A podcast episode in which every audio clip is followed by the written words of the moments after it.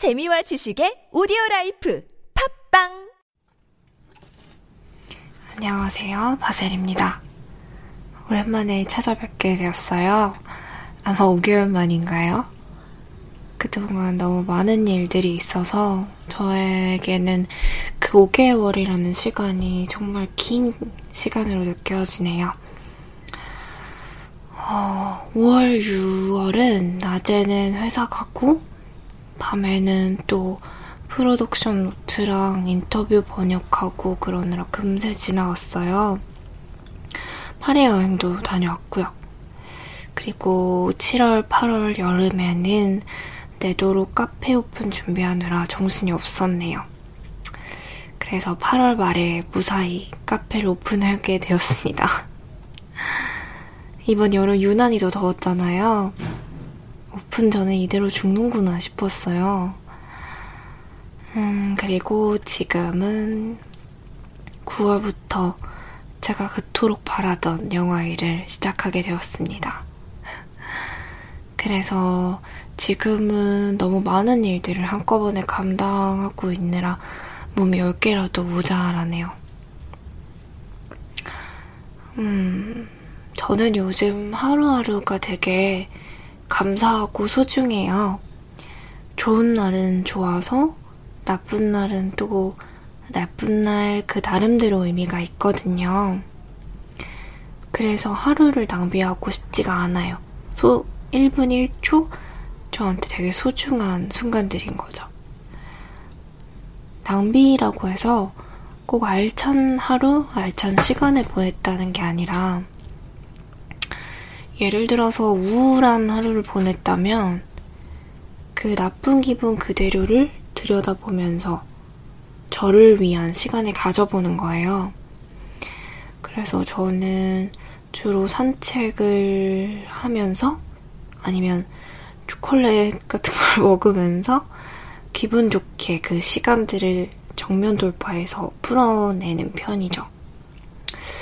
그리고 또 낭비라는 게 예를 들어서 망상하는데 반나절을 다 썼다면 그게 어떤 생각들이었는지 조금이라도 끄적여보는 거예요.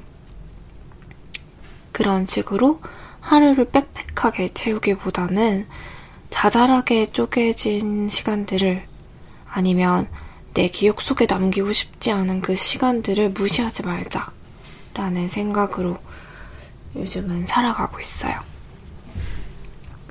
하루라는 공간을 채우는 거는 우리가 스케줄표에 적어 놓은 큼직한 일들만 있는 게 아니잖아요. 시간과 시간 사이를 메우는 어떤 작은 틈들이 많은 부분을 차지하죠. 그런 사소하고 또 무의미한 시간들을 인정해줄 필요가 있다고 생각해요.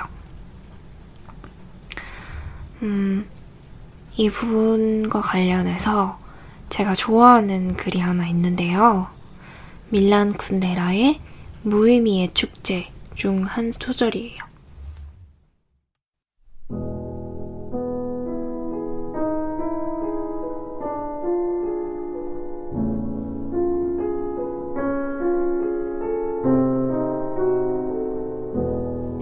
하찮고 의미 없다는 것은 말입니다.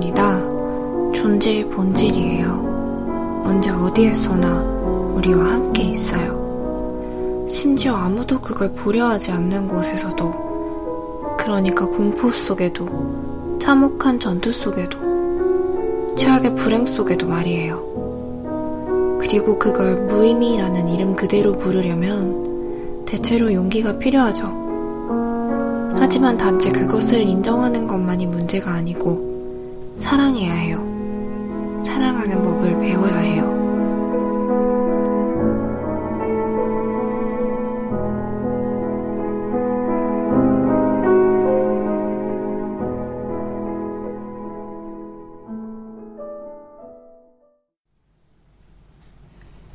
밀란 쿤데라는 글을 되게 정신없게 쓰는 것 같으면서도 읽고 나면은 그래 그거야 라고 가슴을 울리는 어떤 마력이 있어요. 사실 이렇게 미세한 부분까지 건들 수 있으려면 상당히 예민한 감수성을 가지고 있어야 하는 거는 물론이고, 어느 정도 소심한 마음가짐도 조금 필요한 것 같아요. 네, 계속해서 하루에 관한 이야기를 이어갈까 하는데요.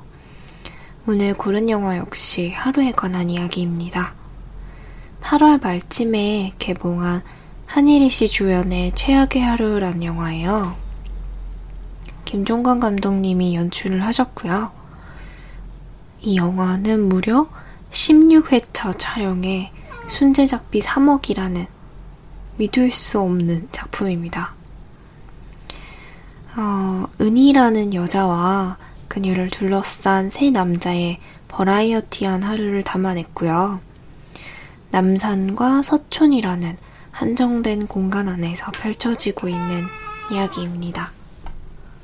쉬. 죄송해요. 고양이를 키우고 있어서. 음, 다시 얘기로 돌아가 보면, 영화의 톤 자체는 홍상수 감독님 영화 같기도 하고, 우디 앨런 영화나 아니면 비포 선라이즈 시리즈 어, 굉장히 흡사한 형식이에요.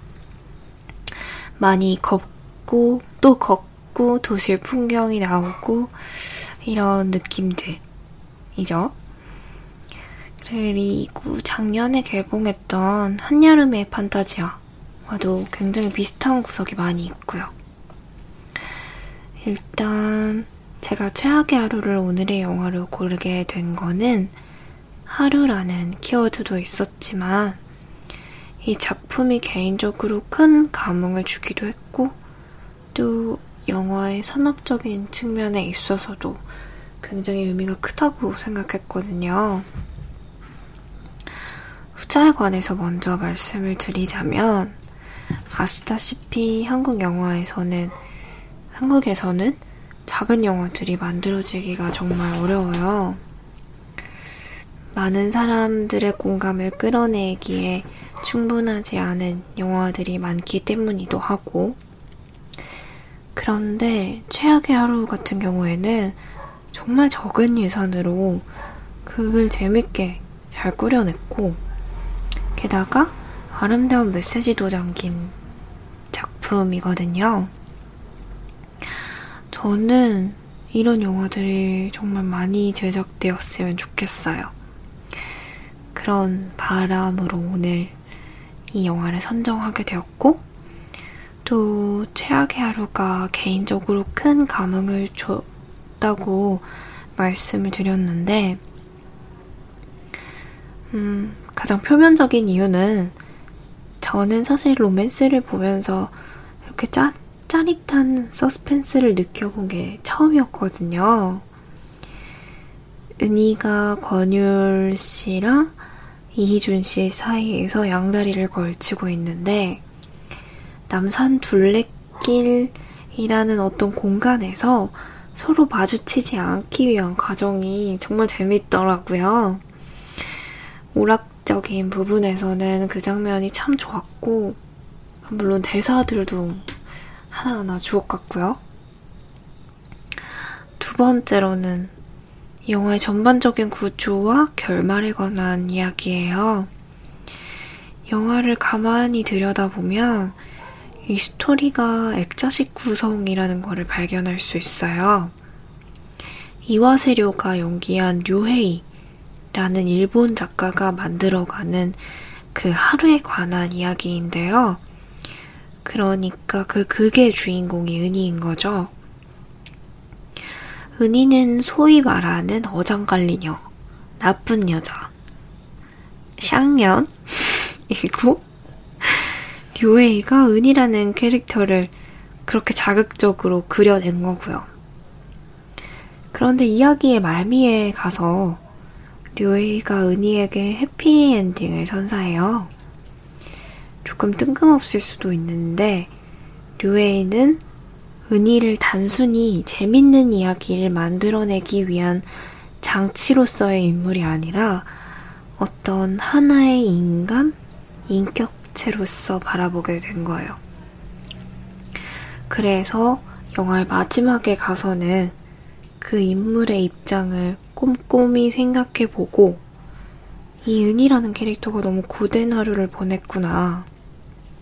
그래서 나는 그녀의 최악의 하루에 행복한 엔딩을 선물해야겠다.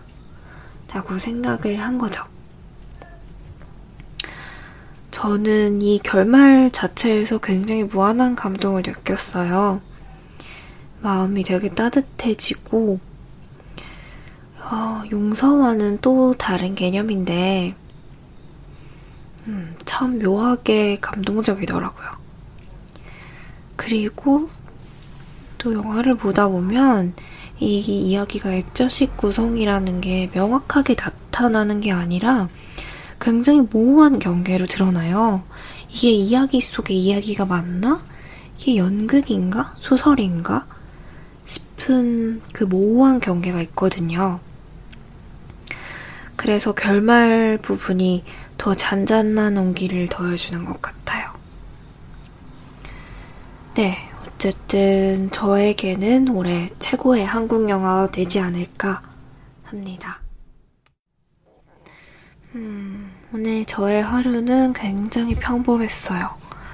아침에 출근을 해서 일을 하고, 또 밥 먹고, 일하고, 저녁에 퇴근해서는 카페 마무리하고, 그래도 어떤 의미를 부여해보자면, 오늘은 저라는 사람의 발전적인 면을 보았던 하루인 것 같아요. 일적인 부분에서도 그렇고, 어떤 인간적인 부분에서도 그렇고, 제가 이제 출근을 하면 매일 시나리오를 읽고 요약하고 리뷰를 하는데, 처음과 비교했을 때, 이제는 기본적인 플롯도 꼼꼼하게 뽑아내고, 캐릭터 라인도 좀 잡을 수 있게 된것 같아요. 네, 종이 위에 빼곡하게 적힌 메모들을 보면서 오늘 되게 뿌듯해하고 왔습니다. 그래도 아직은 제가 큰 그림을 그리는 게 생각보다 잘 안 돼서 더 열심히 노력해야 할 것 같아요. 네, 그리고 인간적인 부분에서는 뭐랄까, 사랑하는 사람들을 좀 더 많이 생각하게 된 것 같아요. 맛있는 거 먹으면은 꼭 사다 주고 싶고 더 생각나고, 어, 무엇보다 내가 할 수 있는 작은 희생을 아까워하지 않게 된 것 같아요. 그런데 사실 이런 부분들은 저 스스로가 변했다기보단 상대방의 마음이 전해졌고, 같고 그 상, 상호작용 때문에 생겨난 마음인 것 같네요. 네, 제 하루는 이렇게 녹음을 하며 끝이 났고요. 여러분의 하루가 어떠셨는지 잘 모르겠어요. 어, 오늘 잠드시기 전에 한번 곰곰이 생각해 보시고 어떤 하루를 보냈건 스스로에게 해피엔딩을 선물하시면 좋을 것 같아요. 저는 이소라의 바람이 분다 마지막으로 들려드리고 이만 인사드리겠습니다. 함께 해주셔서 감사합니다. 좋은 밤 되세요.